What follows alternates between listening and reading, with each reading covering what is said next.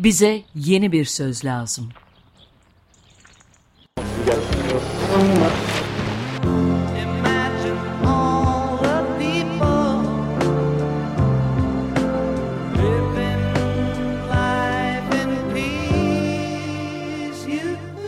Bekir Ağırdır'la yeni bir yol haritası denemesi.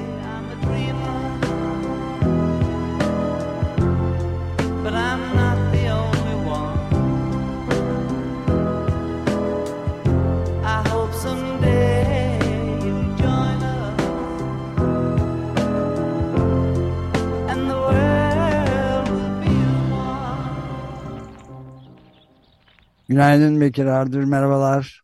Günaydın, günaydın bütün izleyicilerimize Merhabalar. günaydın. Evet, e, bugünkü programımızda herhalde ana konu e, Millet İttifakı'nın ortak politikalar mutabakat metni üzerinde olacak. Çünkü çok e, seçim satım haline devam ediyoruz ve önemli bir metin olarak açıklandı. Oldukça önemli tespitler ve oldukça önemli eksikler bulunduğu görülüyor. Ne diyorsun? Ya önce önce şunu tespit edelim. Hemen eleştirel bir yerden e, konum almayalım. Her şeye rağmen yapılmaya çalışılan, yapmaya çalıştıkları iş önemli bir iş. Yani geleneksel siyaset kodlarına kitlenmiş siyasi aktörler olarak, kimliklerin içinden siyaset yapan aktörler olarak her şeye rağmen bir arada durmaya çalışmaları, Türkiye siyasi tarihinde e, alışık olmadık biçimde e, bu kadar operasyonel iş planı yapar hale gelmelerinin bile çok değerli olduğunu sanıyorum. Çünkü en azından ülkenin gidişatının problemlerinin farkındalar ve bu konuda da samimi ve içten bir çaba gösteriyorlar gidişatı durdurmak için. Aslında elimizdeki hala en önemli ne diyelim fırsat alanı ve başardıkları şey e, birbirlerine olan en azından gidişata müdahale etmek, beraberce müdahale etmek konusunda birbirlerine olan güvenleri. E, şimdiye kadar yani ben sadece bu metni ve metnin maddelerinden daha çok bir bütün olarak bakmayı tercih ediyorum. Bütünden kastım şu. İlk 12 Şubat'ta e, geçen yıl 12 Şubat'ta bir ilk kamuoyuna bir araya gelişlerini ilan ettiler. Sonra 28 Şubat'ta güçlendirilmiş parlamenter sistem önerilerini açıkladılar. Sonra 22 Kasım'da yanılmıyorsam ya da 28 Kasım galiba e, anayasa önerisini ya da anayasaya dair temel ilke ve hedeflerini açıkladılar. Şimdi de bir bakıma hükümet programı denilecek e, bir şey açıklıyorlar. E, bütün bunlar böyle bakınca anlamlı bir iş yapıyorlar. Ama yetersiz ve eksik olduğunu da test etmek lazım. Neden yetersiz ve eksik? Çünkü bütün bu programlar ve şimdiye kadar yaptıklarına ve söylediklerine baktığımız zaman esas itibaren bir devletten bakıyorlar ve devletin rehabilitasyonu, böyle reform ya da yeniden inşa denemeyecek. Devlette kurum ve kuralları yerlerine oturtmak ve güçler ayrılığını tesis etmek gibi bir temel hedeften yola çıkıyorlar. Ama eksik olan şey Türkiye için sadece devleti reforme etmek ya da güçler ayrımlarını inşa etmekten öte toplumsal problemlerimiz var. Yani kutuplaşmalar, ortak ufku, biz duygusunu kaybetmeler, lümpenleşmeler, hukukunu üstünlüğüne olan inancı kaybetmeler gibi çok ciddi bir toplumsal sorunumuz var. Bir, iki çok ciddi bir yoksullaşma ve daha adaletsizlik meselesi var. Ve yine çok ciddi biçimde fırsat eşitliğinin kaybolduğu bir zaman aralığı bu. Dolayısıyla bütün bu süreci yani hem toplumun rehabilitasyonu ve yeniden toplumun biz duygusuna gelebilmesi için hem de devletten değil daha çok yurttaştan bakan yani yurttaşa göre devletin yeniden biçimlendiği bir sürece başlamaya halbuki ihtiyacımız var.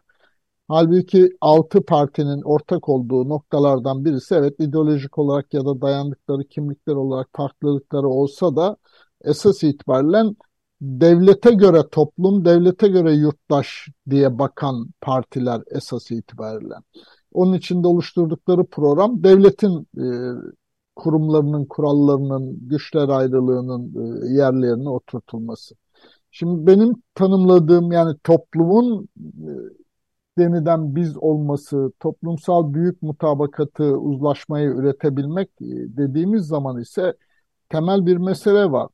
E, Türkiye'de yaşadığımız kadim problemler yani Kürt meselesi, laiklik, Alevilerin e, laiklikten ve cemevleri ve Diyanet İşleri'nin politikalarıyla olan meseleleri ya da emekçilerin ya da Yeşil Hareket'in, kadınların, gençlerin bütün ilgili toplum ya da farklı toplumsal kümelerin ve sınıfların kendi ihtiyaçları ve talepleri doğrultusunda bu uzlaşma sürecine katılmalarına, kendilerini bütün bu hikayenin içinde var hissetmelerine ihtiyaç var. Ee, buradan bakınca açıklanan metinlerde Kürtler yok, Aleviler yok, gençler yok, yeşil hareket yok, iklim değişikliği yok, emekçiler ya da kadın hareketi yok, öğrenciler yok. Ama on bu insanlar için sizin dertlerinizi biz çözeriz ve şöyle yapacağız diyen geleneksel siyasetin kodlarından beslenen bir yapı var. Yani yapılan şey değerli, hele bu zaman aralığında ve gidişatı durdurmak bakımından değerli ama yeterli değil. Benim temel tespitim budur. Evet yani mesela Çiğdem Toker'de T24'te yolsuzlukla mücadele konusunun ele alınmış ve net olarak ele alınmış olmasının önemli bir kazanım olumlu Doğru. bir kazanım olduğunu söylüyor. Buna karşılık da e, ben de biraz e, dün de biraz konuşma fırsatı bulmuştuk. Bugün de Cengiz Aktar'la da azıcık konuşabildik. Yani yeryüzünün en önemli meselesi kesinlikle son araştırmalar artık hiç tartışmaya yol, tartışılmasının imkansız olduğu bir feci durumdan bahsediyor. Kritik iklim eşiğinin önümüzdeki 10 yıl içinde bile evet. hatta bu içinde bulunduğumuz 10 yılın sonuna kadar aşılacağını söylüyor. Bu bir buçuk derecelik bir e, hedef ya yani endüstri çağına göre eşiğin aşılması. Bu olursa bundan sonraki gelişmeleri önlemek yani kuraklık olsun sellerin altında kalma ihtimali olsun ya da e, bundan çıkacak e, savaşların, çatışmaların önlenmesinin de çok daha zor hale geleceğini de yıllardır işte şey yapmaya çalışıyoruz. Bu son yapılan araştırmalar iki, iki de yani asla düşünülemeyen iki derecelik eşiğin bile ve belki 2050'ye kadar aşılabileceğini söylüyor ki ondan sonrası tufan hakikaten yani tufan evet. kelimesi bile yetersiz. Bunun, bunun bilincinde olmaması bu mutabakatın ek, önemli bir eksiklik olarak gözümüze çarpıyor. E, kesinlikle yani şun tespiti yapalım bir, bir küresel e, riskler meselesinde e, ne kadar biliyorlar veya ne kadar e, öner, ne öneriyorlardan öte bir kere ciddi bir zihni kopuşa, e, üretime de tüketime de yaşam biçimine de farklı bakışa, e, bambaşka bir bakışa ihtiyaç var. Bir kere böyle bir zihni kopuş göstermiyorlar çünkü bu konuda bilgileri de eksik. E, ikincisi yine zihni kopuş göstermedikleri e, gidişattan çok da farklı bir zihni kopuşu e, ima etmeyen işte devlet yurttaş ilişkisi meselesi de öyle bir zihni kopuş göstermiyorlardı. Ve her şeyden önce devletten hala devletin güvenliği üzerinden e, bakıyorlar. Dolayısıyla karşımızdaki program demin dediğim gibi yani kendine göre gerçekten çok önemli ve değerli tarafları var elbette. Yapmaya çalıştıkları şeye de e, anlayabiliyoruz en azından gidişatı durdurmak, bu kurum ve kuralların tümüyle e, yok olduğu, giderek bir yıkıma dönüşmüş olan, hoyratça bir e, hani ele geçirilme veya fethetme veya çökme e, politikalarıyla her kurumun bozulduğu, her kural setinin alt üst edildiği bir zaman aralığında gidişata müdahale etmek, bir arada durmak konusundaki kısmı elbette çok değerli, e, destek olunması gereken tarafı. Ama sonuç olarak program ve önerdikleri şeylerin bütün paketine baktığımız zaman bu devlette bir yani ekonomik reformları içeriyor. Devlette kurum ve kuralların yerlerine oturtulmasını içeriyor. ama siyasi reformları içermiyor. Yani özellikle işte Kürt meselesi gibi, laiklik gibi meselelerde ve de önemli bir zihni kopuşu ifade etmiyor. Dolayısıyla hem iklim değişikliği gibi daha reel hayatın e, ya da küresel problemlerin farkında olup olmamak hem de ülkenin kendi kadim problemlerini ne kadar öne koyup koymamak konularında bir zihni kopuş göstermiyorlar. E, bunu tespit etmek mümkün. Gerçi şu tartışmayı da yapmamız lazım elbette. Yani bir yandan da bu altı lider ya da altı parti ya da altı liderin tayin ettiği 6 kişilik bir komisyon kurucu meclis gibi her şeye tanımlamalı mıydı? Bir yandan da bunu da tartışmamız lazım. Yani eksiklikleri tespit ediyorum ama bütün bu eksiklikleri de e, içeren sanki kendilerini kurucu meclis e, gibi atamış olan 6 kişilik bir heyet mi belirlemelidir ülkenin geleceğini? Bir yandan da böyle bakınca hayır. Yani Dolayısıyla gidişatı, gidişatı müdahale etme çabalarının yanında olmak gerekiyor. Ama belki de asıl bundan sonraki dönemde gerçekten oluşacak yani seçimlerde her ne kadar bütün kamuoyu seçimlerde Cumhurbaşkanı adayı ve kim kazanacağıyla meşgul olsa da belki de o oluşacak parlamentonun kurucu meclis gibi çalışabilmesini sağlamanın peşine düşmek gerekiyor belki de. Ee, onun için hani diyorum ya e, yaptıkları şeyin önemli kısımları var.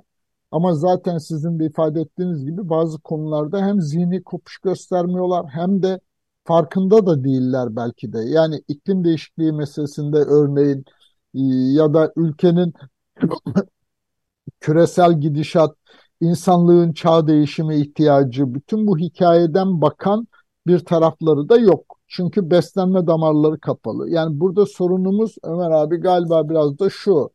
Yani bir yaşanan gerçeklik var. Ama siyasi zemin bu gerçeklikle arasında siyasi zeminin şekillenişi, siyasi zeminin kültürü, alışkanlıkları ve aktörleri, partileri, liderleri, siyasetçileri üzerinden bakınca gerçeklikle siyasi zemin arasında müthiş bir yarılma var. Şimdi ayrışma var ya da dolayısıyla hayatın hem fırsatlar bakımından hem de zorluklar, meseleler bakımından hem de kadim çözülmesi gereken sorunlar bakımından ihtiyaçları ve talepleri ve gereklilikleri ile var olan siyasi aktörlerin tercihleri ve siyaset yapış biçimleri arasındaki bu yarılma nedeniyle gerçeklik o siyaset dediğimiz zırhın içine sığmıyor. Ama seçmen olarak da her birimiz ve her birey doğal olarak bu zırhın içinde, bu daralmış siyasi zeminin içindeki aktörlere göre bir pozisyon alıyor ve tam da bu nedenden henüz anketlerde, kamuoyuna yayınlanan araştırmalarda ya da sokakta e, ya bambaşka bir dünya oluşuyor heyecanı ve coşkusu yok. Altılı Masa'nın handikapı da henüz bu coşku ve heyecanı yaratamamış olması, yaratamamalarının bir sebebi evet iletişim stratejileri yok. Hala her biri ayrı afişler asıyorlar, farklı şeyler söylüyorlar bütün bu mutabakat metinlerine rağmen falan ama asıl seçmeni alıştığı, sıkış içine sıkıştığı kimlikler ve kutuplaşmalardan çıkartarak kendi gerçekliği, ihtiyaçları ve talepleri üzerinden düşünmesini sağlayacak yeni bir söylemi, yeni bir hikayeyi, yeni bir iddiayı, yeni bir sözü oluşturamamış olmaları. Yoksa evet bu programa baktığımız zaman 2000'den fazla madde e, işi bilen teknokratların oturduğunda hemen hepimizin mutabık olacağı birçok madde var burada. E, teknokratların yazdığı bir program sonuç olarak ama siyasi reform tarafı, toplumun ihtiyacı olan umut ve coşku ve heyecan tarafı, toplumun ihtiyacı olan gerçek sorunlara çözümler öneren tarafı ve süreçler öneren tarafı eksik. Ben de diyorum ki bu eksik tarafını kapatmak için ve hatta belki de doğru olanı parlamento seçimlerine yüklenmek, parlamento seçimlerinde parlamentonun toplumun en geniş kesimlerini temsil edeceği e, bir hale gelmesi için çabalamak ve gerçekten kurucu meclis rolünü bu altı liderden ya da altı kişilik komisyonlardan zaten çıkartıp mecliste bunu sağlamaya çalışmak doğru strateji olabilir. Sizin bizim gibi bu memleketin geleceği için dertlenen insanlar için doğru strateji bu olabilir diye düşünüyorum. Evet yani bu parlamentonun e, devreye çok daha gerçek anlamında, e, özgün anlamında devreye girmesi yani bir çeşit parlamenter devrim diyebiliriz belki buna evet. yapılması önerisi çok önemli. Bana şöyle yani tutturmuşum gibi gelebilir ama iklim meselesinin e, idrakine varılmaması çok önemli bir başka şey e, gözden kaçırmasına yol açıyor insanların. Yani doğa hakları denen çok önemli şeyler falan da atlanmış burada ama en önemlisi zaman faktörü. Yani Evet. Evet. Greta, Ayrıca Greta adalet de tabii. Ada- evet. Yani zaman yok.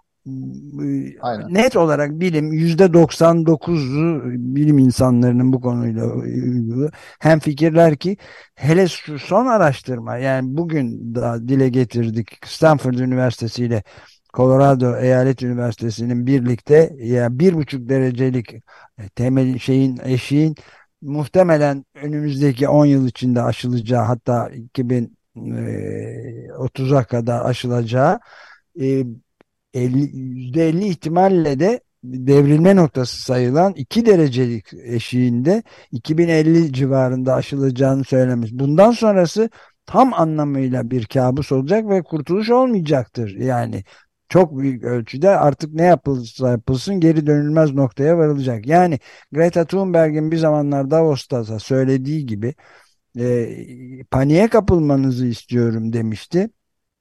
E, korkmanızı istiyorum paniğe eviniz yanıyormuş gibi davranmanızı istiyorum demişti yanlış hatırlamıyorsam.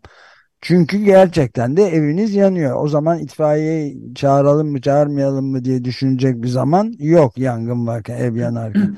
Biraz bana bunu hatırlattı doğrusu. En büyük eksiklik olarak bu geliyor yani. Doğru ama e, tabii bu konuştuğumuz problem yani iklim değişikliği problemi biraz da yer kürenin ve bütün ülkelerin ve bütün dünyadaki siyasetçilerin ve bilim insanlarının işi. E, dolayısıyla buradaki sorunlardan bir tanesi yine altılı masa ya da artık yeni adıyla Millet İttifakı üzerinden bakınca dünyanın genel gidişatı, çatışmalar ya da işte dünyanın ya da insanlığın bu bilgi toplumuna geçiş sancıları, bütün dünyadaki bu popülizme teslim olmak, keyfiliğe, otoriterliğe teslim olmak gibi iklim değişikliği yanı sıra temel dünyanın gidişatı, yer kürenin gidişatı konusunda temel bir vizyon eksiklikleri var zaten. Evet. Bu yani her şeyden önce. Nitekim e, hatırlarsanız ne Ukrayna Savaşı meselesinde sadece iklim değişikliği de değil ya da işte Kemal Kılıçdaroğlu'nun yurt dışı ziyaretleri konusunda falan öyle bir bir manifesto, bir dünya okuması yani göçmenler meselesi mesela. Yani hem iklim değişikliği nedeniyle bundan sonra daha da artacak hem de yerel ve bölgesel savaşlar çoğalıyor olduğu için zorunlu göçler de çoğalacak. Halbuki bu metinlerde örneğin göç meselesi sadece bir madde Suriyelilerin güvenli ve işte uluslararası hukuka uygun biçimde geri dönmelerini sağlayacağız gibi bir laf. Şimdi bundan ibaret olmadığını meselenin e, Türkiye'nin evet güncelden bakınca böyle bir Suriyeliler diye kodlanan bir meselesi var ama hikayenin sadece bunun içine sıkıştırılamayacağını ve geri gitsinler kalsınlar tartışmasının ötesinde önümüzdeki dönem için hem dünya için hem bölge için hem Türkiye için risklerin ve fırsatların olduğu bir zaman aralığına dair bir okumaları yok her şeyden önce. Aksine bu tür küresel meselelerden uzak durmaya çalışan bir tavırları var. Yani e, böyle bir dış politikadaki ülkenin önünde bu hükümetin, bu iktidarın e, bizzat kendi tercihleri nedeniyle üremiş işte Rusya ile ilişki, Batı ile ilişkiler, Avrupa Birliği'ndeki ilişkilerin sorunlu hale gelişleri, hatta Avrupa Birliği hedefinin bile artık neredeyse gündemden çıkışı gibi problemlere karşı kuvvetli bir dünya okuması ve bir dış politika tanımı da yok. Zihni kopuş e, yok dediğim alanlardan birisi bu. Dolayısıyla muhtemelen e, ya da iklim değişikliği meselesinde bile hep bu tür problemleri bir problem gibi görüyorlar ve e, problemin risk taraflarından, ürettiği olumsuz sonuçlardan düşünüyorlar ve riskli gördükleri politik pozisyonlar içinde bazı gerçek problemlerden uzak duruyorlar. Özellikle kaçınıyorlar gibi bir hal seziyorum ben. E, halbuki bu meseleler aynı zamanda bir fırsat. Yani ülkenin iklim değişikliğine karşı alacağı ekonomik programın bu parametreye göre yeniden düzenlenmesi belki de tarımda ya da gıda krizi için ya da ihracat meselesi için ya da yaşam biçimi için belki de başka yeni fırsatlar üretiyor. Ama hep risklerden bakıyorlar. Dolayısıyla da o riskler ve sorunlar üzerinden işte popülist diyelim sarayın uçaklarını satıp orman yangın uçağı almak. E, evet yani ilk anda kulağa ilginç geliyor falan ama yani şimdi bütün bu büyük hikayenin içinde konu bu mu e, diyesi geliyor insana. Yani Aynen öyle evet yani. popülizme popülizmin tuzağından çıkamıyorlar. E, Zaten bu 2500 maddenin e, sorunlarından birisi de e, kimisinde hedefler var, soyut, kimisinde politikalar var, kimisinde öneriler var. Yani orada da bir savrukluk var belki ama yine de dediğim gibi yani gidişata müdahale et yani tabii şöyle bir zaman aralığındayız. Bunu da ıskalamayalım. E, bir nötr alanda sıfırdan başlamıyor Türkiye. Biz geriye de düştüğümüz yani kurum ve kuralların bozulması bakımından ekonominin tümüyle kuralsız yönetim tercihi yani artık e, bambaşka bir ekonomik e, model konuşuyoruz aslında E, ya da yönetim biçimi bakımından. E, böyle, dolayısıyla bu program en fazla bir rehabilitasyondur devlette. E, devletin kurum ve kurallarının bazılarını yerli yerine oturtulması konusunda da ihtiyaç da vardır, doğru. Asıl bu programın üreteceği iklim ve ortamda biz daha yeniyi nasıl kuracağız? Ee, Ülkenin kadim problemlerini nasıl çözeceğiz? Muhafazakarlar, sekülerler, Kürtler veya dindar Sünniler, Aleviler, laiklik ya da Diyanet İşleri Başkanlığı konusunda nasıl uzlaşacağız kısmı bu programda yok. Ee, muhtemelen de işte bir kısmı problemli görülen alanlardan mümkün olduğunca kaçma e, çabası gibi de bir tarafı olduğunu da söylemek lazım. E, Ama de tekrar tekrar söylüyorum hep eleştiriden konuşuyoruz ama yine de her şeye rağmen bu gidişata dur demek açısından yapmaya çalıştıkları şey değerlidir Evet. ama yeterli değildir. E bir de şöyle bir yönü yok mu? Yani seçim çalışması bir aslında yani işin bir de seçim çalışması boyutu var. Yani şu anda seçmene Tabii. sadece sesleniyorlar. Yani bizim programımız budur de deniyor. Yani pasif olan seçmene se- seç, Evet. sesleniyor ve aslında gençlerin de bir tür ilk kez oy kullanacak olanlara da bir yönüyle sesleniyor. Ama seçim kampanyası yapmak hele Türkiye'deki eşitsizlikler arasında heyecanı da getirir. Yani gümbür gümbür bir kampanya e, yapmanız için insanların sokaklara inip sizin e, için oy istemesi falan böyle bir kampanya yapmayı düşünüyorsanız ki konvansiyonel yöntemler e, hükümetin el- çok daha kuvvetli oldu. Yani medya hükümetin elinde örneğin. Sokakları harekete ge- geçirebilirsiniz e, Yani büyük umut ve ama bunu coşku, Evet, ha, coşku yani böyle bir heyecan. şey yok. Kimse ben yani herkes şunu söylüyor olabilir bu programda. Ya her şeye rağmen gider oy veririm diye olabilir insanlar ama ben sokağa inip kampanya yaparım diyen herhalde tek bir genç, tek bir şey- yani E, pek bir evet, insan yani bulamazlar. Çok doğru. Paradoksal bir durum var. Yani e, hem insanlar ve toplum gidişattan çok rahatsız. Üçte ikiler mertebesinde neredeyse. Ama işte o gerçeklikten siyaset zemini arasındaki yarılma nedeniyle de o anketlere ya da oy davranışına hala geleneksel kodlar belirliyor. Evet. Çünkü siyaset önüne koyduğu, seçmenin önüne koyduğu seçenek hala eski kodlarla çalışıyor. Yine de ama e, şöyle hala bir fırsat alanı var ki o da şu. e, Bu metinlerden veya bir araya gelişlerinden yeni bir hikaye üretmek ve bir kere Evet. Altılı Masa'nın ya da Millet İttifakı'nın sorunlarından biri henüz bu coşku ve heyecanı üretememesi. E, Eksikliklerine değindik. Bir yandan da iletişim stratejisi de henüz ortak değil. Dolayısıyla yollara çıkıyorsunuz. Her partinin farklı bir yerden farklı e, bir takım afişlerini görüyoruz. Yani İyi Ee, bu Ma- işte devlet Macaristan'da bu sorun olmuştu Evet, e, Altılı İyi Parti İttifak. devlet şefkatlidir, devlet merhametlidir bir şeyler söylüyor. Ee, İşte Kemal Kılıçdaroğlu'nun afişlerinde e, Suriyelileri geri göndermek ya da bir takım problemleri çözmek var. Yani o bütüncül hikaye seçmenin önüne konacak, seçmeni heyecanlandıracak, sokakları hareketlendirecek ve kazanıyoruz duygusu üretecek. Evet. Ee, hikaye henüz e, söylenmiş değil ya da o sloganlar hala yazılmış değil, yeni sözler yazılmış değil. Ee, Eğer bundan sonraki süreçte beklenir ki hani Şubat sonuna kadar e, hem adaylık meselesi hem bu tür iletişim e, stratejisi oluşturulabilirse evet gerçeklikte üçte ikiye yakın neredeyse toplum bu gidişatın değişmesinden yana bir umut besliyor ya da beklenti içinde ama bunu henüz siyasi tercihlere yansıtamıyor. Çünkü siyasi önündeki seçeneklerde o umut ve heyecanı henüz önüne koymuş değil. Evet, Onun için de hala değişimi 3 ayda değişebilir bazı şeyler. değişimi o sağlayabilir. Evet, süreyi de Evet. bitiriyoruz. Ee, e, o zaman Didem'in e, bu program için bu hafta için seçtiği şarkıyı söyleyeyim. Sam Cooke'un ünlü şarkısı A Change Is Gonna Come. Yani bir değişim geliyor bunu hissediyorum diyor. Ben bir nehir kenarında doğmuştum küçük bir çadırda ve tıpkı o nehir gibi akıp koşup duruyorum ama içimde hissediyorum ki bir değişim gelecek diyor.